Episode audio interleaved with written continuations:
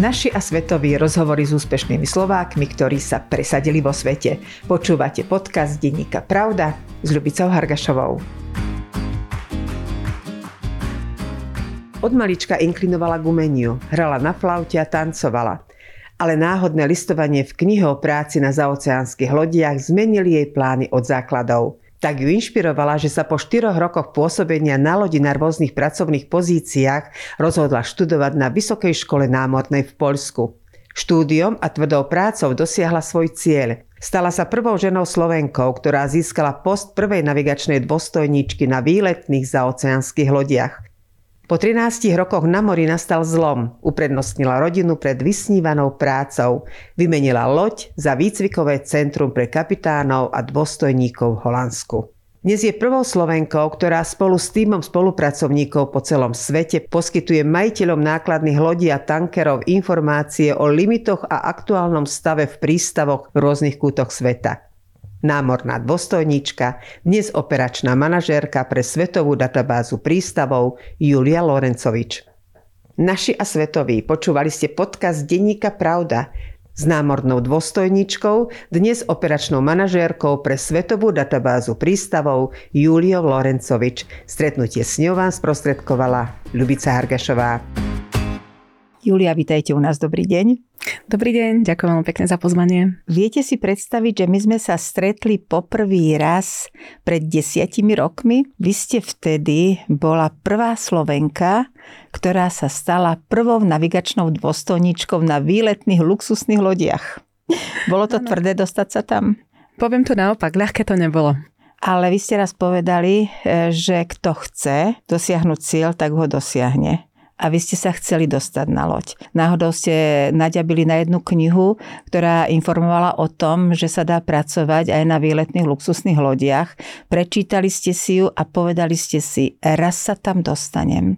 A dostali ste sa.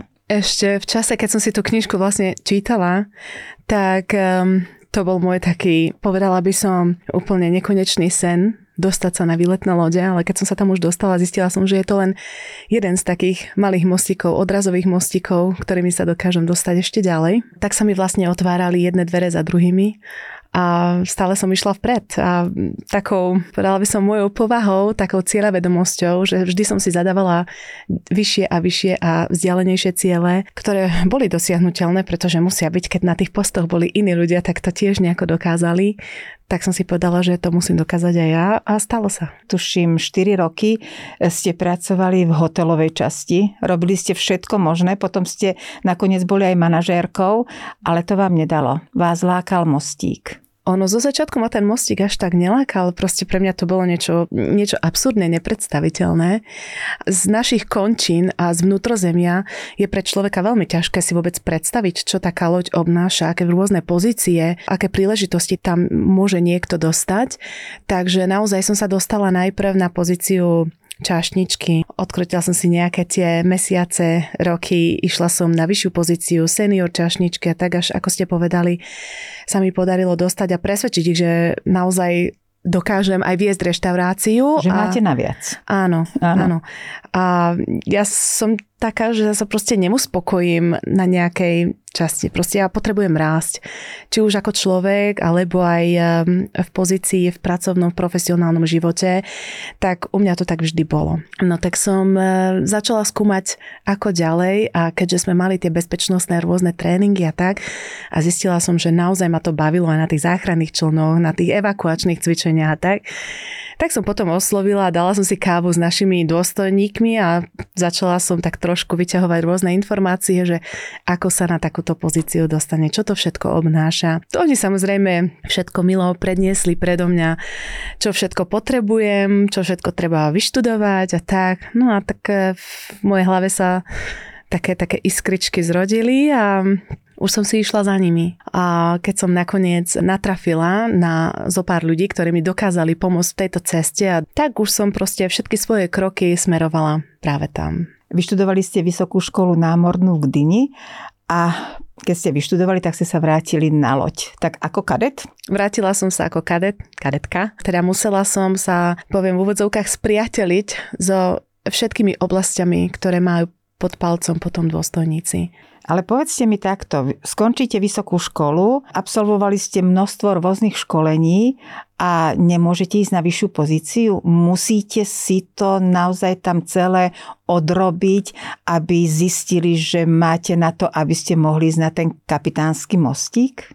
Ono to ani nie je o tom, že človek na to má alebo nemá, ale musí poznať všetky tie práce od úplne tých najnižších až potom postupne po tie vyššie. Keď už potom bude človek na vyššej pozícii a zadáva tie úlohy, on musí vedieť, čo zadávať, ako dlho to má trvať, čo pri tom používať, aké nátery, aké laky, aké čistiace prostriedky na údržbu nádrží. To sú nádrže na všetko. Tam je potrebné mať takéto všeobecné vedomosti a skúsenosti. Takže aj tým všetkým som si ja musela prejsť a s mojím veliteľom. Ja som si odlakovala zábradlia, dreva, odčistila som loď, vysela som z komína, malovala som komína. Proste to všetko bolo nevyhnutné na to, aby som spoznala celú tú škálu tej práce, pretože v neskorších rokoch, keď som sa už dostala vyššie a vyššie a sedela som na mostíku a ja som bola tá, čo som treba robila inšpekciu nádrže a musela som vedieť, že áno, tam je tá prasklina, ako to odstrániť, ako to vyčistiť. Hej, takže toto všetko bola súčasť tej práce. Potom neskôr samozrejme som sa dostala vyššie, urobila som si komplexné licencie a až potom som sa dostala do kokpitu. Takže ako dlho vám trvalo, kým ste sa dostali až úplne hore? No bolo to niekoľko ročkov. Ako dlho ste vydržali byť na mostíku? Ja by som tam na tom mostíku bola aj dodnes. Lenže mojou prioritou sa stala aj rodina. A to som vždy vedela, že rodinu chcem. Chcela som byť matka, manželka a mať taký, možno pre niekoho povie si, že taký normálny život na zemi, ale tých 13 rokov, ktorých som strávila všude na mori, tak pre mňa to bolo normálne. Aké to bolo, keď ste zostali na kapitánskom mostíku sama a riadili ste 19 poschodový kolos so 6 000 cestujúcimi.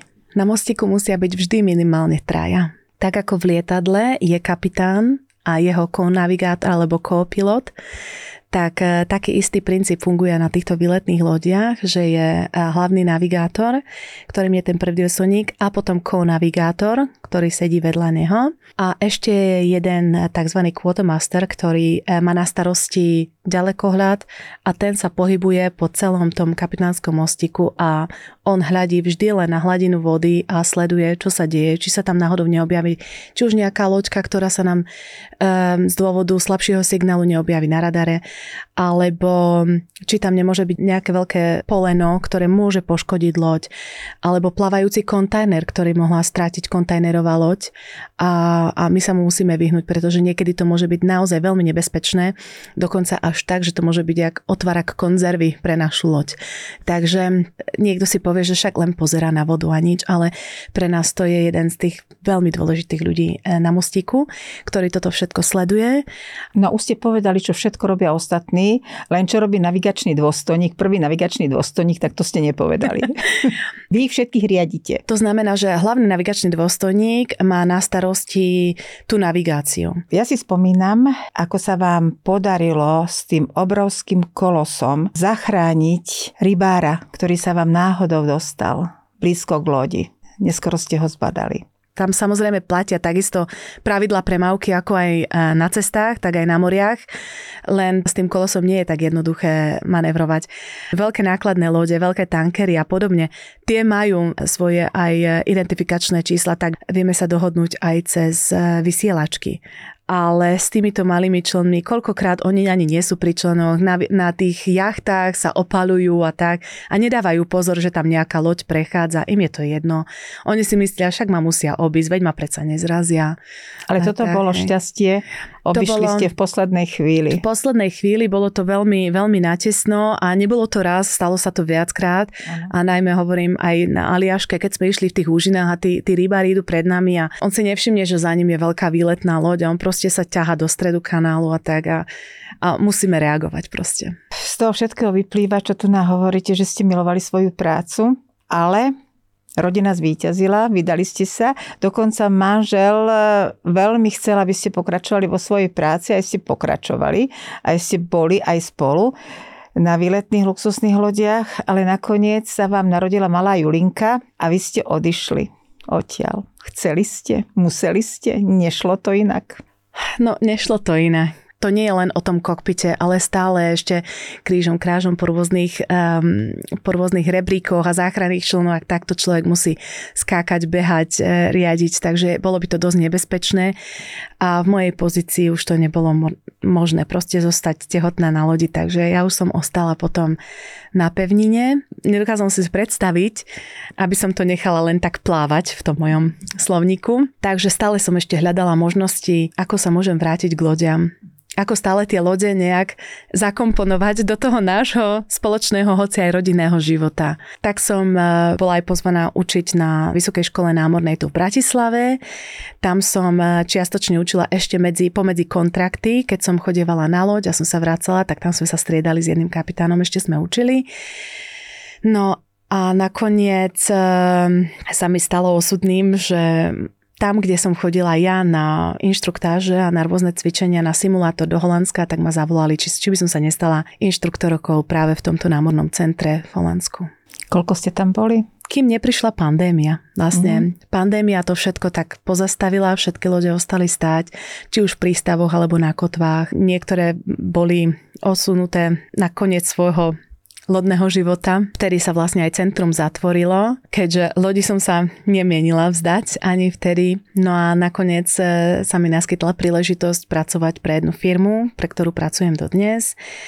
Ale už to nie je o výletných lodiach, ale je to o nákladných lodiach, o tankéroch.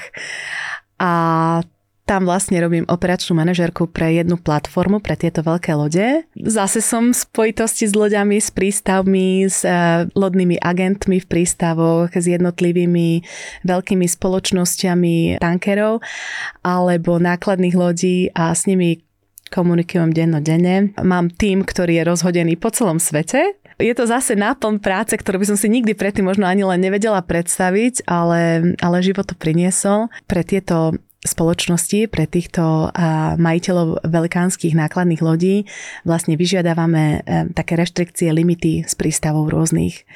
Takže napríklad, že kde môžu pristáť, kde môžu vykladať tovar. Presne tak. Napríklad aj veľké spoločnosti, ktoré privážajú, či už sú to nejaké Shell, BP a tieto, ktoré privážajú paliva, ťažké paliva, kade-tade po svete, tak oni nám napríklad zadajú, potrebujeme naložiť ťažké palivo na jednej časti sveta a chceme ho vykladať v druhej časti sveta a v tomto prístave zistite mi, ktoré molo, akú veľkú loď môžeme poslať.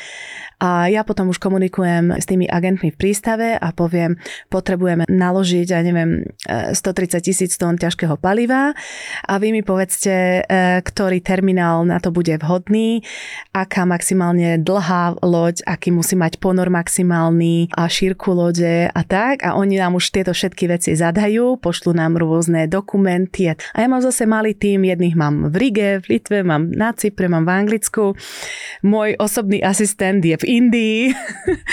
A ja už im zadám tieto dokumenty a oni už nahadzujú do našich systémov a do našich databáz všetky tieto reštrikcie a ja to potom ďalej posúvam. Tak ak náhodou nejaká nákladná loď nepríde včas do prístavu, nevyloží včas tovar alebo nebude mať miesto na pristátie, tak to je vaša chyba. Vôbec nie. Čiže je to chyba. No, v prvom rade je to strašne veľká strata peňazí. Určite to nie je naša chyba. Poveternostné podmienky nie sú vždy priaznivé a loď možno nemôže prísť do prístavu na čas. My s dostatočným časom vopred dávame všetky informácie a všetko majú v systému a tak, ale je to samozrejme taký ten prvý nástrel. Tie úplné detaily sa potom doťahujú priamo medzi majiteľom lodi alebo s kapitánom a agentom. Ale každopádne je to veľmi komplexná celá tímová práca. Takže ja som si našla tú svoju cestu s loďami po súši. A aj keď nie som už na mori a aktívne neplávam, tak som veľmi aktívna v tom, ako spolupracujem s ľuďmi, s kapitánmi, tak ako teraz v mojej aktuálnej práci proste využívam tie svoje skúsenosti a naozaj nedá sa to robiť len s vedomosťami trebárs agenta v prístave, nedá sa to robiť len so skúsenosťami kapitána, ale je to také smoothie všetkého dokopy, ako sa povie, taký koktail, ktorý to proste má takú hodnotu. Dosť veľkú hodnotu. Takže všetko to, čo ste sa za tie roky naučili, všetko zúžitkujete teraz. Veľmi. Ale predsa, nechýbajú vám výletné luxusné lode. Ja viem, že sem tam sa na ne dostanete. Že svojich priateľov a známych pozvete, sprevádzate ich na rôznych cestách, po rôznych krajinách, lebo máte to v sebe, máte to vo svojom srdci, ale nechýba vám to? Určite áno. Napriek tomu, že tú vášeň pre tie lode a pre ten námorný svet mám, od detí by som už na niekoľko mesiacov nedokázala odísť. Vždy to má až tú druhú priečku. Naši a svetoví, počúvali ste podcast Denníka Pravda s námornou dôstojničkou, dnes operačnou manažérkou pre svetovú databázu prístavov Juliou Lorencovič. Stretnutie s ňou vám sprostredkovala Ľubica Hargašová.